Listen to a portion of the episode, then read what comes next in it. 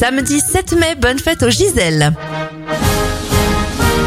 Les événements en 1994, c'est le lancement du premier porte-avions nucléaire français, le Charles de Gaulle. Et le film Le cinquième élément de Luc Besson sort en 1997.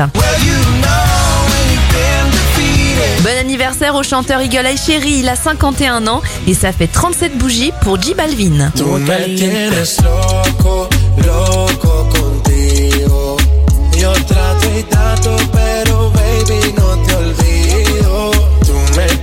slow.